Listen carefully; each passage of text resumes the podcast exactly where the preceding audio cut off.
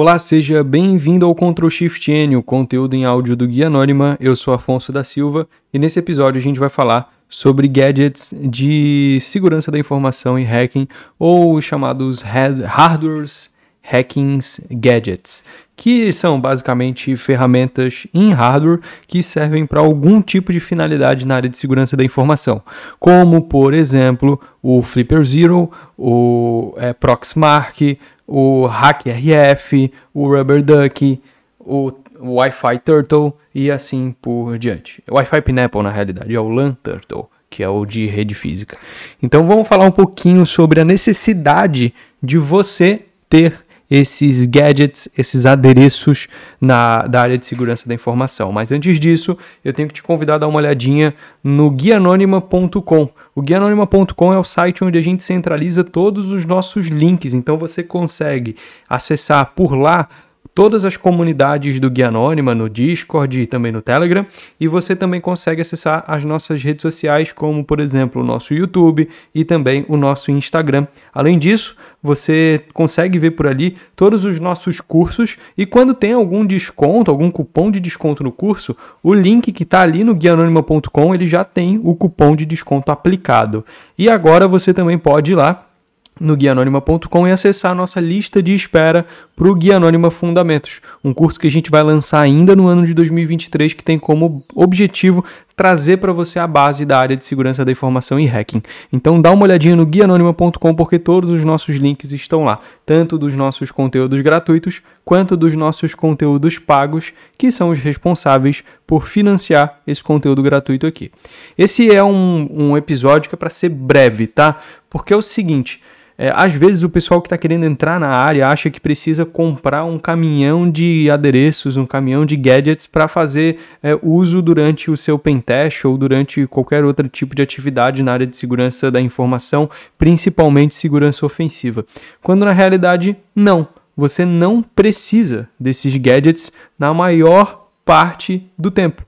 Afonso, quero comprar um Proxmark. Ok, você vai fazer testes em NFC, você vai fazer testes em RFID. Ah, preciso comprar um hack RF.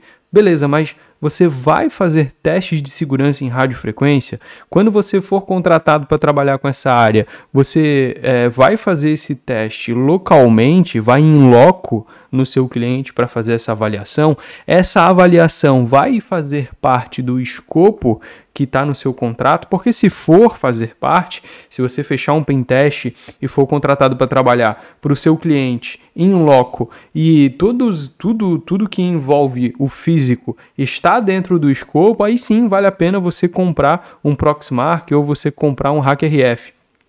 Se não, não vale. Por exemplo, eu trabalho com segurança ofensiva e eu tenho dois equipamentos de hardware hacking só que um nem é hardware hacking, que é a, o Raspberry Pi, que é um microcomputador, e o DigiSpark. E é isso que eu tenho hoje e é o suficiente, porque o restante eu iria comprar e iria ficar guardado 95% do tempo e os outros 5% eu iria tirar ou para estudar ou para brincar. Essa é a realidade. Então, não coloca na sua cabeça que você precisa com, comprar um caminhão de hardware porque você não precisa e você vai entender que você precisa quando de fato você precisar. Quando de fato algum cliente solicitar isso, quando de fato você pegar algum ambiente que você precise fazer essa avaliação. Por exemplo, o meu Digispar que eu tenho, porque um cliente contratou a gente para fazer uma verificação de segurança em loco, no qual os computadores da rede estavam dentro do escopo e eu queria testar se os funcionários da empresa eles assistiram realmente o treinamento de segurança ou não. Então eu comprei o DigiSpark, alguns DigiSparks na realidade, e é, comprei com a conta da empresa, no caso, então os DigiSpark são da empresa, por isso que eu só tenho um aqui, porque eu comprei foi para mim, para fazer testes configurei esses carinhas, coloquei numa capinha de pendrive e deixei disponível na empresa para ver se algum colaborador colocaria aquele pendrive desconhecido na máquina. Então foi por isso que eu comprei o Digispark. Ah, Afonso, por que você não comprou o Flipper Zero? Porque, cara, eu ia gastar é, mil, mil e quinhentos reais num dispositivo que eu ia brincar um pouquinho ali, ia, pô, legal, faz umas coisinhas, show. mas ia ficar guardado na maior parte do tempo. E essa grana você consegue investir em outros equipamentos que vão ser mais úteis para você. Se você tem um monitor só, por exemplo, com R$ 1.500 você compra um baita monitor que vai te ajudar na produtividade, que vai te ajudar a melhorar ali o seu trabalho no dia a dia, até porque a principal ferramenta que a gente utiliza é o computador tá? Então, assim, não coloca na tua cabeça que você precisa comprar um monte de hardware porque você não precisa. Você só vai entender que você necessita daquilo quando for solicitado para você por algum cliente. E se você trabalha com, é, a, com, com, segurança remotamente, você não vai precisar dessas paradas. Ah, Afonso, pô, mas eu tenho dinheiro sobrando, eu acho legal, ou eu quero comprar para estudar, estou com grana livre aqui, quero comprar para estudar, para ver qual é, não me importa se ele vai ficar guardado a maior parte do tempo. Aí tudo bem.